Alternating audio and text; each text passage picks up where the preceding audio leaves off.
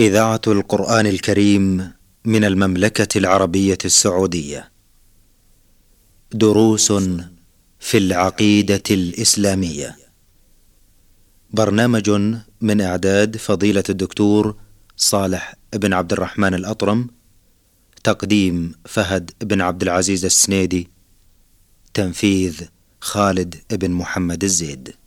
بسم الله الرحمن الرحيم الحمد لله رب العالمين والصلاة والسلام على أشرف الأنبياء والمرسلين نبينا محمد وعلى آله وصحبه أجمعين أيها المستمعون الكرام أيها الإخوة في الله السلام عليكم ورحمة الله وبركاته طابت أوقاتكم بكل خير وأهلا ومرحبا بكم إلى حلقة جديدة في برنامجكم دروس في العقيدة الإسلامية مع مطلع هذه الحلقة نرحب بفضيلة الدكتور صالح بن عبد الرحمن الأطرم عضو هيئة كبار العلماء. فأهلا ومرحبا بكم شيخ صالح. حياكم الله ووفق الله الجميع لما يحبه ويرضاه.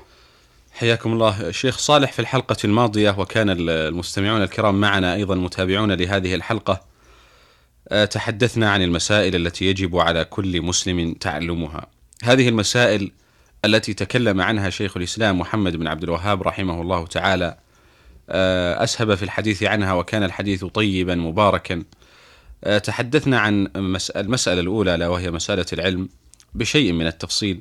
ثم تحدثنا عن مسألة العمل وأتمنى أن يكون المستمعون معنا قد تابعوا هذه الحلقات أو تلك الحلقات لنواصل في هذه الحلقة. إذا تكرمتم شيخ الحديث عن المسألة الثالثة وهي مسألة الدعوة لو تكرمتم. بسم الله الرحمن الرحيم.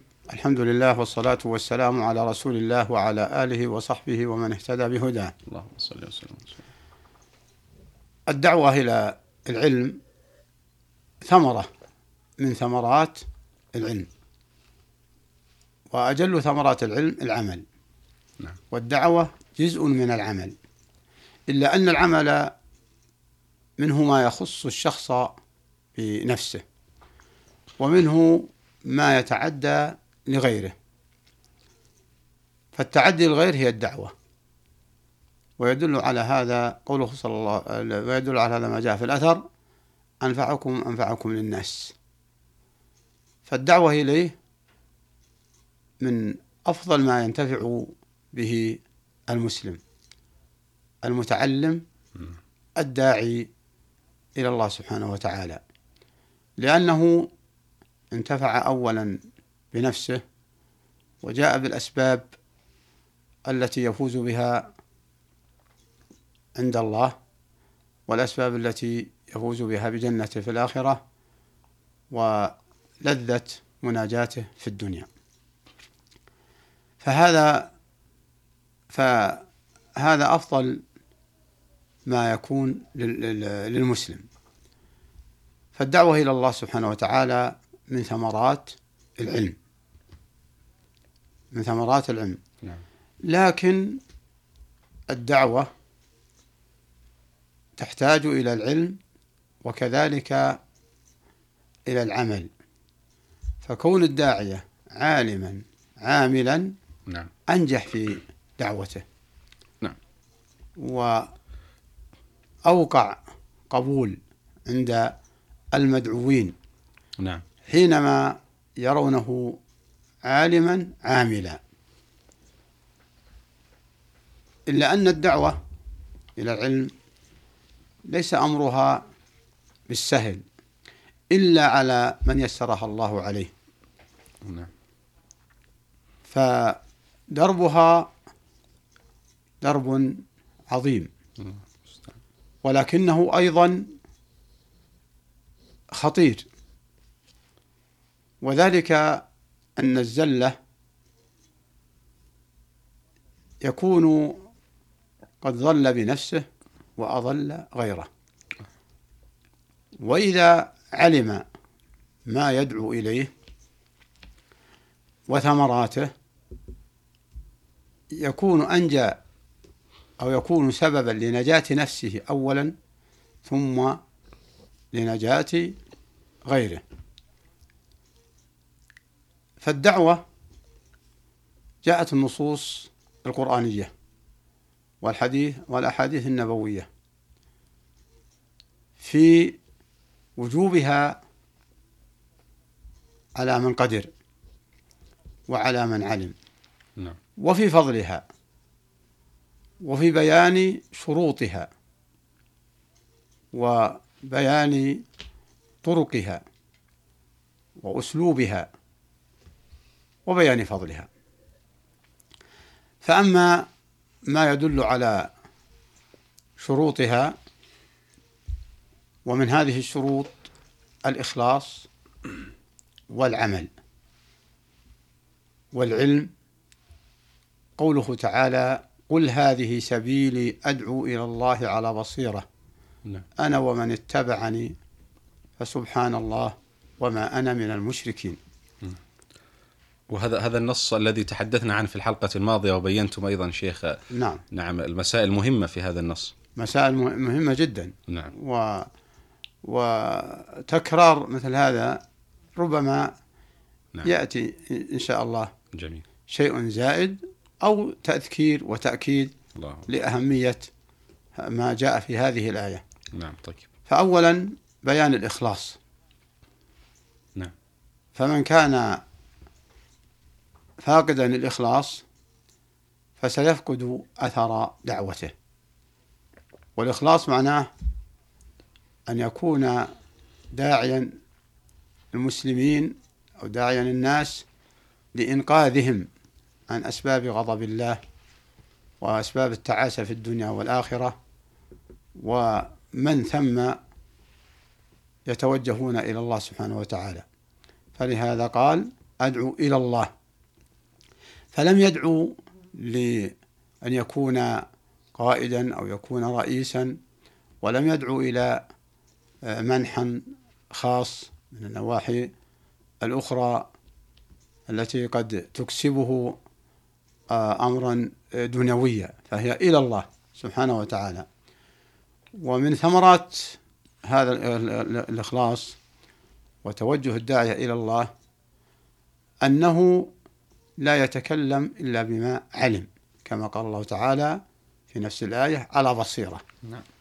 ومن ثمرات الإخلاص أنه لو لم تؤثر دعوته ظاهرا فإنه لا يكتئب ولا يتراجع ولا يتضعضع لأنه عنده الإخلاص وعنده العلم قل هذه سبيلي أدعو إلى الله على بصيرة أنا ومن اتبعني.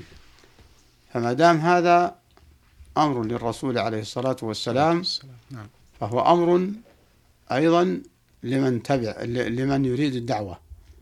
لأن الرسول لأن الله قال أنا ومن اتبعني.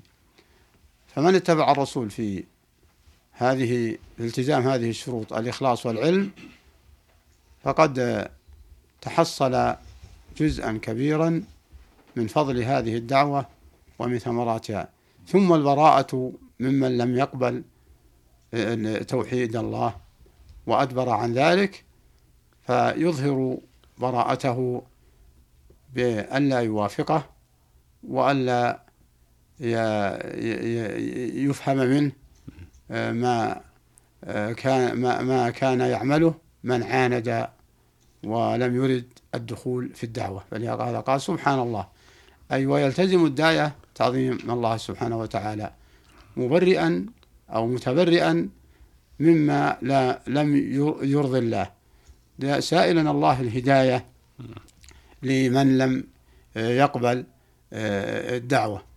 ولا يظهر الضجر والبغض والحقد وعلى من لم يستجب من لم يستجب و و فلربما يؤديه هذا إلى أن يدعو الله على عدمهم أو على قتلهم أو على أمر لا ينبغي من حيث الشرع.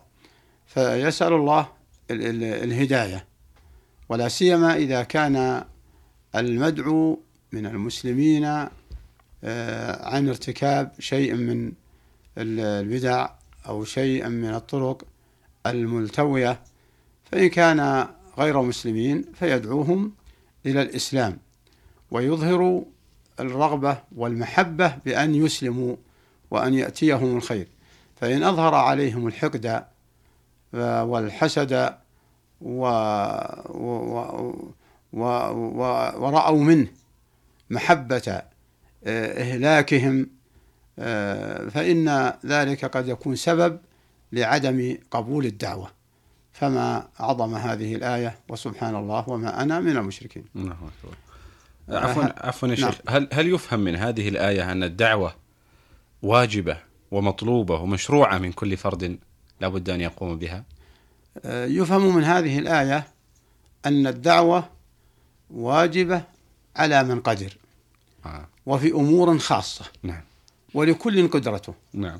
فمن الناس من يعطى آه، قدرة على أن يستفيد ويفيد ومن الناس من يعطى قدرة على أن يستفيد لكن لا يستطيع أن يفيد لعدم معرفة الأسلوب أو لعدم معرفة وضع الأدلة في مواضعها نعم. أو لعدم معرفة ال- الغاية أو ربما يعرف جانب من الجوانب ولم يستطع أن يقدر الجوانب آه، الأخرى ويعرف درجات آه، المدعوين نعم فلا بد من هذا لكن من هذا عندما الأمر. عندما يجعل شيخ الإسلام محمد بن عبد الوهاب هذه المسألة من ضمن المسائل الأربع التي يجب على كل مسلم أن يتعلمها. نعم يعني كأنه يشير إلى ضرورة أن يلتزم كل مسلم بالدعوة. يلتزم كل مسلم بالدعوة بهذا الشرط نعم حسب المعرفة نعم. وحسب العلم نعم. وحسب المقدرة. نعم. فال- فالذي يعرف أنه لا إله إلا الله وحده لا شريك له نعم. فيدعو لها ولهذا أول ما بدأ الرسول عليه الصلاة الصلاة والسلام والسلام. قولوا لا إله إلا الله. نعم طيب. وهكذا محمد بن عبد الوهاب وغيره من الدعاة يدعون إلى هذه الكلمة نعم.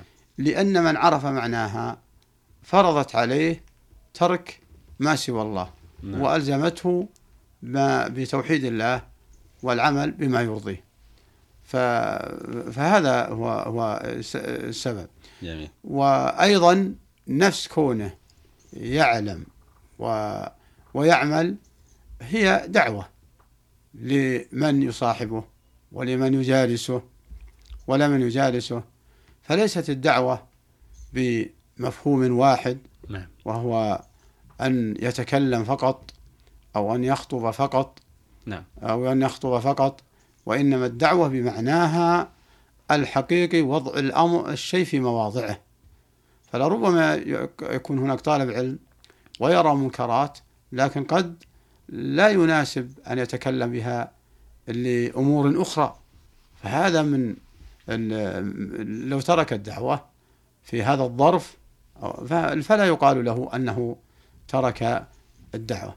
وقد يتجشم الداعية فيقدم فيكون سببا لانتكاس آه، دعوته. نعم. فبلا شك هي في الجملة آه، واجبة الدعوة. لكن بالشروط آه، بشروطها ال- ال- ال- ال- الأدب بشروط بشروطها ومع ومعرفة معناها. نعم. نعم. إذا نفهم أن الدعوة إلى الله سبحانه وتعالى مشروعة لكل فرد بالشروط التي ذكرتم. التي ذكرت والطرق المذكورة في قوله تعالى أدعو إلى سبيل ربك بالحكمة والموعظة الحسنة وجادلوا بالتي أحسن. نعم. يقول العلماء هذه آية بينت منهج آه، الدعوة. نعم. نعم. ثم أيضا نفهم أن آه، ما يدعى إليه أيضا له أحكام بالشروط التي ذكرتم كذلك. نعم. ما يدعى إليه؟ نعم. نعم. جيد. وأيضا آه، لابد أن لأن ينتبه المدعو الداعي. إليه قد نعم. يكون واجب نعم. وقد يكون مستحب نعم. وقد يكون مباح. نعم.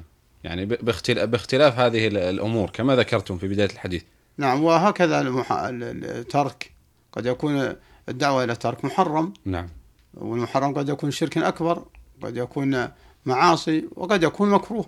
نعم. كذلك أسلوب الدعوة كما أشرتم إليه يختلف باختلاف المدعو والمدعو إليه. آه، نعم. هذه من النقاط التي ذكرتم وأحببت أن أعيد التأكيد عليها حتى ينتبه إليها المستمع الكريم.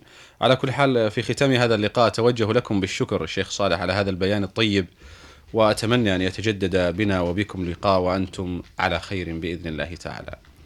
مستمعينا الكرام في الختام تقبلوا تحية زميلي أحمد الغامدي من الهندسة الإذاعية حتى نلقاكم في حلقات قادمة. بإذن الله نستودعكم الله الذي لا تضيع ودائعه. والسلام عليكم ورحمة الله تعالى وبركاته. دروس في العقيدة الإسلامية.